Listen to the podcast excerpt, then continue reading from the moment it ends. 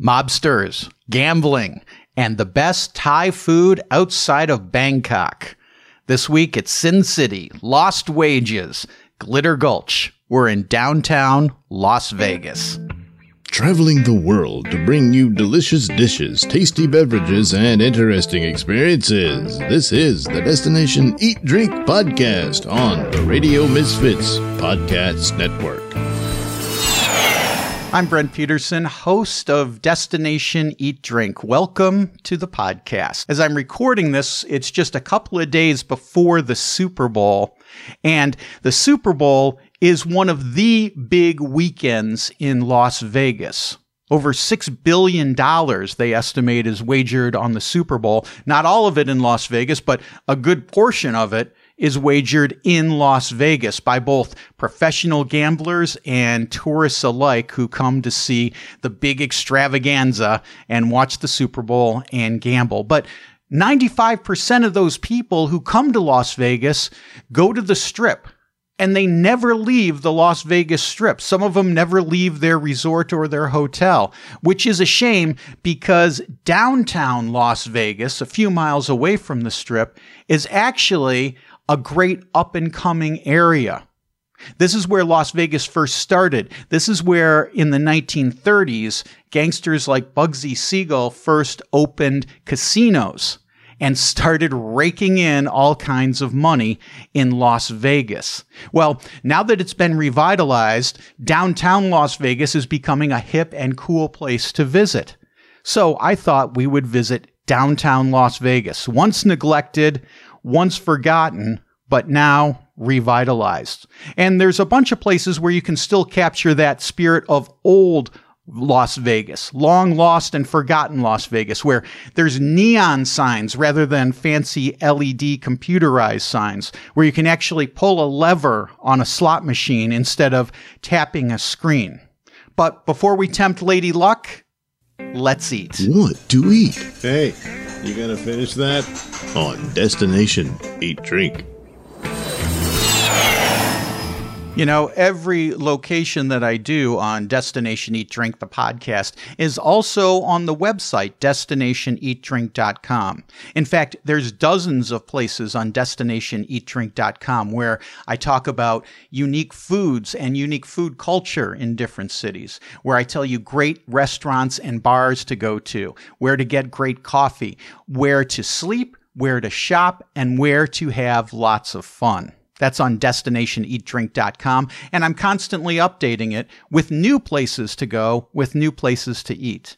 Las Vegas itself doesn't really have a traditional food culture unless you count the long gone $1.99 all you can eat buffet or the lax open container laws, but you can still get interesting and well prepared meals in Las Vegas and you can also get them in downtown Las Vegas, which has a burgeoning foodie scene. This is where Sin City was born, where in the early 1930s those first casinos were built. But everyone goes to the strip now, and downtown Las Vegas has been forgotten. That is until recently when a revitalization push has come back and created a hip new must visit area downtown Las Vegas and Fremont Street. Might be the best place to go in downtown Las Vegas. Carson Kitchen. Uh, they specialize in comfort food dishes that are elevated to haute cuisine.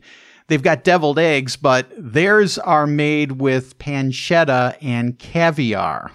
And the buffalo wings made with beurre blanc. But my favorite at Carson's Kitchen, the glazed donut bread pudding with rum, caramel, and vanilla cream anglaise. Mm, unbelievable.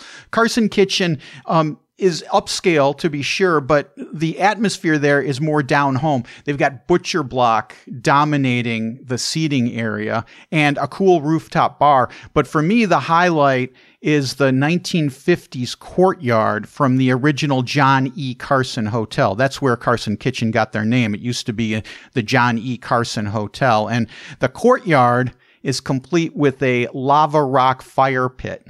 If that doesn't scream old Las Vegas, I don't know what does. My other fave downtown eatery is called Therapy.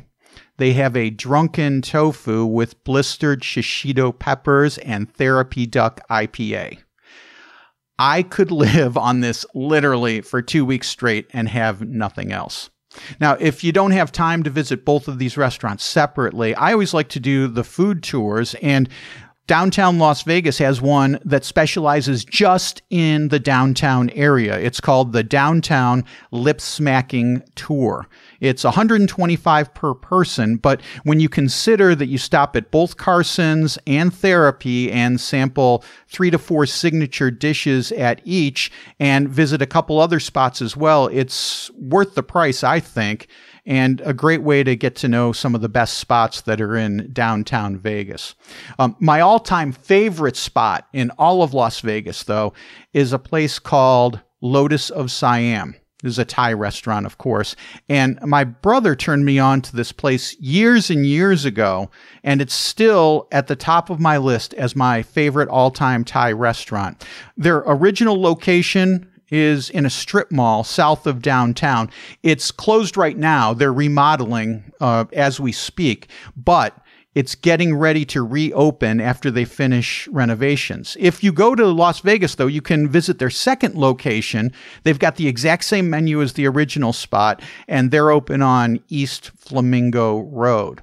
It's interesting because when you go to that original location, and when my brother and I went there years ago, um, it, like I said, it's in a strip mall and it looks totally unassuming. You drive up to this place and you think, oh, how good could this be? But it turns out some of my favorite all time restaurants are in strip malls. And the reason for this, I think, I have my own uh, crackpot theory on this, um, which I, has not been scientifically proven out, but hear me out at least. I think that when a lot of immigrants come to the country, come to the United States, one of the first things they want to do is open up a restaurant. And they do this in the place where they can get the cheapest rent. They don't have a lot of money to put into things like um, expensive rent or a lot of advertising or flashy signs. So they open in a strip mall. And first generation um, people coming to America gen- generally offer uh, authentic ethnic food from their homeland. They don't try to Americanize it for the American palate. They're trying to uh, recreate the dishes from their own homeland. And that's why you find some of the greatest places, I think, in strip malls. I, I recall back years ago when uh, one of my friends and I were road tripping from Cleveland to Chicago, and we stopped in the middle of nowhere, Ohio and we stopped on the side of the road. There was a strip mall and there was an Indian restaurant there. And again, uh, my stereotype of what would be the food in a strip mall took over, and I wasn't thinking that there would be much there. It turned out to be a fantastic meal. So I now have uh, killed that stereotype and always look for great restaurants in strip malls. And Lotus of Siam goes right at the top of the list. Um, they're famous now, Lotus of Siam. They've got a James Beard Award under their belt, and um, you know it's it's very very famous. They concentrate mostly on northern Thai dishes. Now, this is different than what you might be used to at your corner Thai place, which probably concentrates on southern Thai dishes. Um, that's uh, pad thai and stuff like that. And although pad thai is on the menu at Lotus of Siam, they concentrate more on the northern uh, Thai dishes. And their jackfruit curry is my absolute favorite dish on the menu at Lotus of Siam. Of course, you can't go wrong with anything on the menu there. What to drink? I'll have another on Destination Eat Drink. Subscribe to the Destination Eat Drink podcast on iTunes, Stitcher, TuneIn Radio, or at radiomisfits.com. That way you'll never miss another edition of the podcast. And if you enjoy the podcast, if you could do me a favor, rate and review it on iTunes. The more ratings and positive reviews we get on iTunes, the better the chance more people will be able to find and enjoy Destination Eat Drink.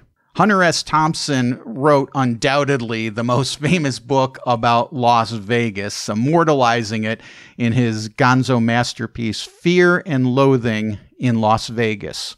Johnny Depp later create, uh, recreated the character of Raoul Duke in the 1998 film of the same name. And you can visit several of the spots mentioned in the book, like Circus Circus, which uh, Hunter S. Thompson unfavorably compared to a Saturday night party given by Nazis in his book. Uh, the, the folks at Circus Circus must not have been amused because when Terry Gilliam was making the film Fear and Loathing in Las Vegas, he tried to uh, film some scenes at Circus Circus and was turned down flat. But you can still visit Circus Circus, it's still standing and Maybe you want to order one of Hunter's favorite drinks, the Singapore Sling with mezcal on the side and a beer chaser. Uh, the mint and the stardust were also uh, prominent in Fear and Loathing, but unfortunately, both of them are now closed. The Stardust was unceremoniously imploded in 2006, but the building that housed the mint, that's still standing. It's called Binion's Horseshoe. And after a long night, uh, maybe four Bloody Marys with two grapefruit might be the cure, just like the father of gonzo journalism himself enjoyed. Things to do and places to see. I don't know. What do you want to do? On Destination Eat Drink.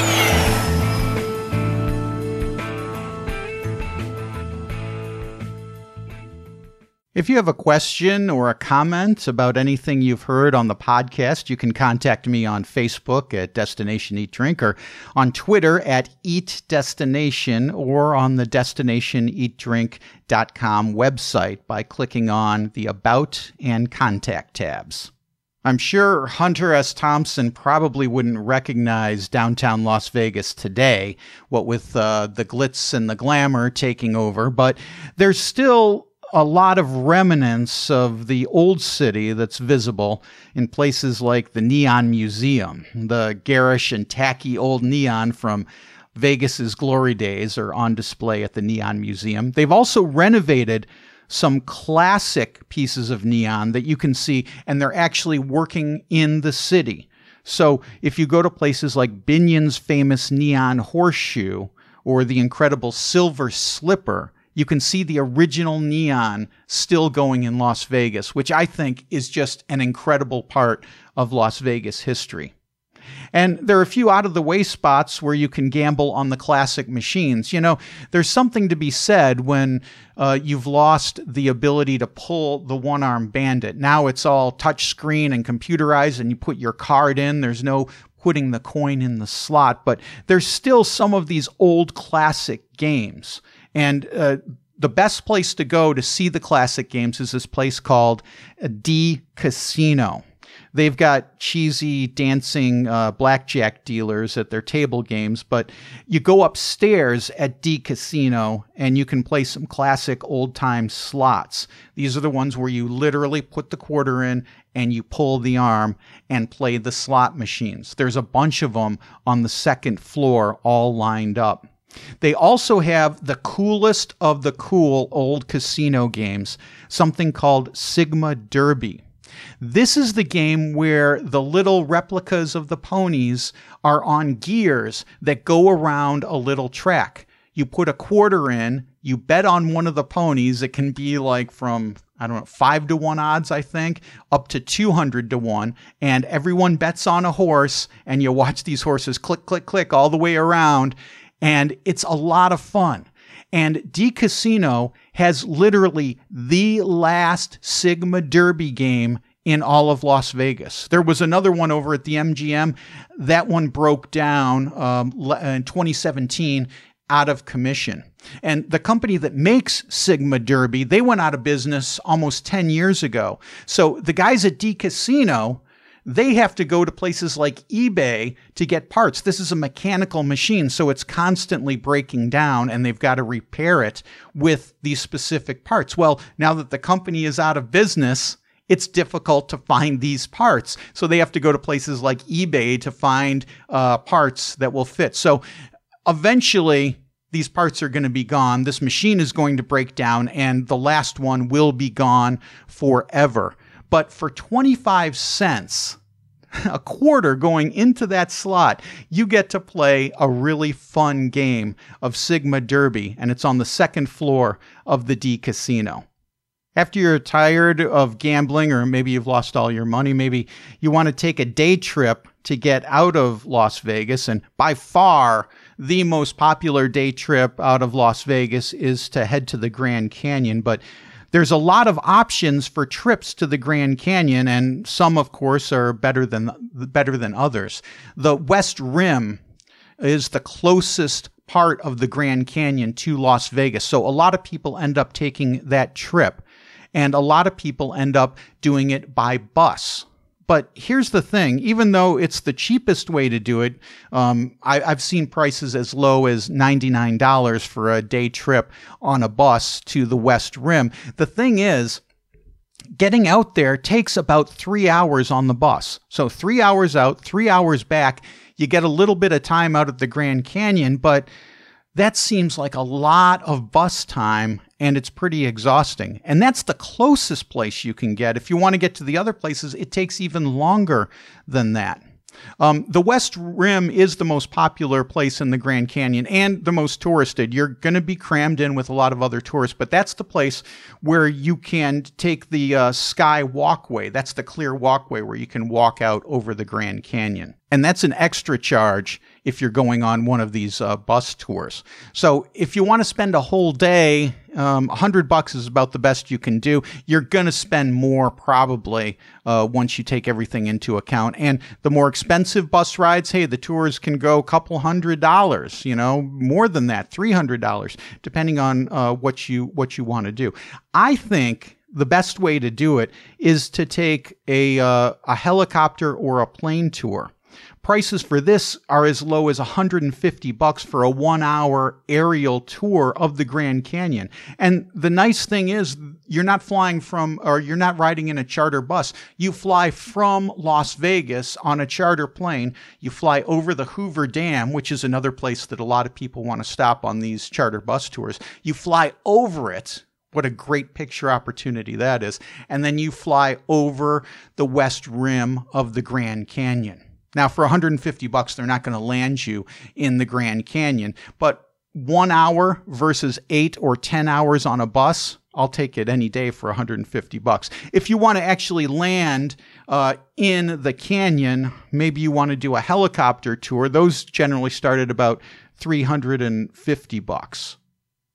Another great day trip when you're in Las Vegas is visiting the petroglyphs at the Valley of Fire State Park and Sloan Canyon. This is where 10,000 years ago there were nomadic tribes who were roaming the valley near present day Las Vegas. And these tribes, they were hunter gatherers. They didn't have permanent establishments in the, in the valley. But they left a permanent record of their presence by carving artwork into the rocks. And there's tons of these petroglyphs all over the Valley of Fire and Sloan Canyon, and they are fascinating to see and to take pictures.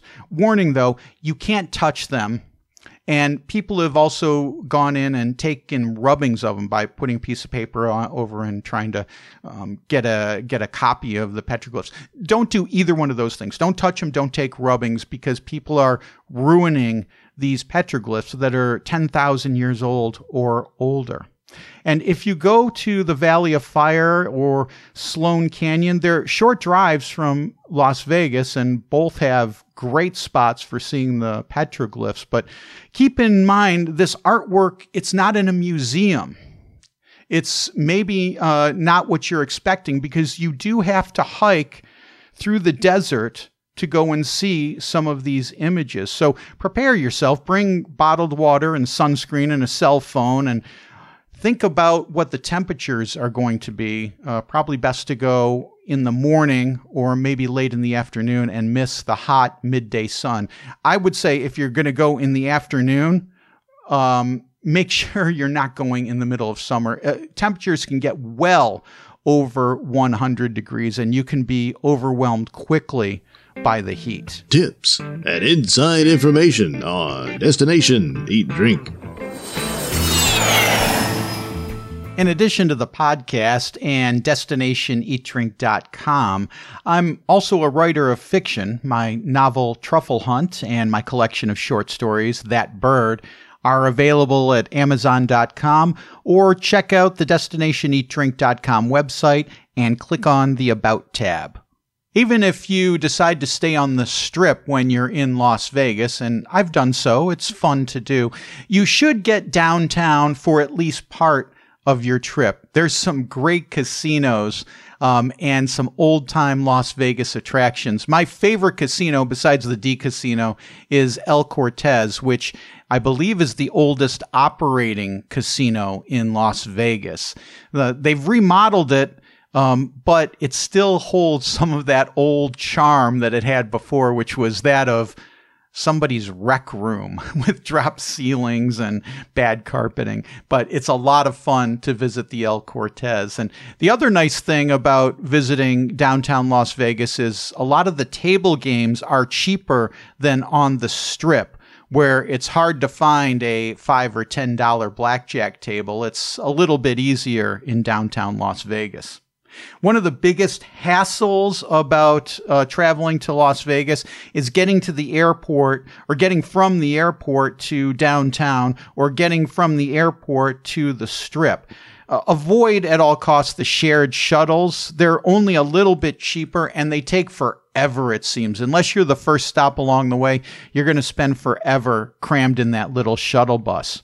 Taxis are plentiful in Las Vegas, but they are so expensive. Luckily, uh, they've just allowed Uber and Lyft to come and do airport pickups. Um, and it's about half the cost of taking the taxi. Or if you're really cheap and looking to save money for the craps table, you can take the bus it's a huge pain in the butt, but you can. You can take the 109 from the airport, transfer at Clark at Maryland, walk to Maryland at Bonneville, and then take the 208 to Main at Ogden. But the 208 only runs once an hour, and Think about what fun it must be to sit at a bus stop in downtown Las Vegas waiting for the bus to arrive in the hot, hot sun with all of your luggage you're much better off, like I said, taking an Uber or a Lyft. And just like any big city in the United States, there are scams and ripoffs everywhere in Las Vegas. And one of the most common ripoffs is the so called VIP upgrade offered by hustlers out on the street. They'll offer you a so called free, and I'm using that with air quotes, a free upgrade for a nightclub or a pass that allows you to skip the line. If you've ever waited in line at a nightclub in Las Vegas, you know it can take forever and it can be super frustrating. So you can see why these guys are out there handing out these passes because people will say, Well, I don't want to stand in line. I'm going to get one of these passes. I'm going to skip the line and just go right in. The problem is that even though they're free passes, the person who gives it to you will undoubtedly ask for a gratuity or a tip, and you'll feel obliged to do so. So it's not really free. And then when you try to use these passes, you will find out that they are essentially worthless. They've got all these restrictions loaded onto them. And I would say just politely decline and move on because these passes are worthless. Well, that's going to do it for another edition of the Destination Eat Drink podcast. I'm Brent Peterson. We drop a new show each Friday, and next week, another great foodie destination. Destination Eat Drink is distributed by Ed Silla and is a presentation of the Radio Misfits Podcast Network. Join us next week for another culinary adventure on Destination Eat Drink, a presentation of the Radio Misfits Podcast Network.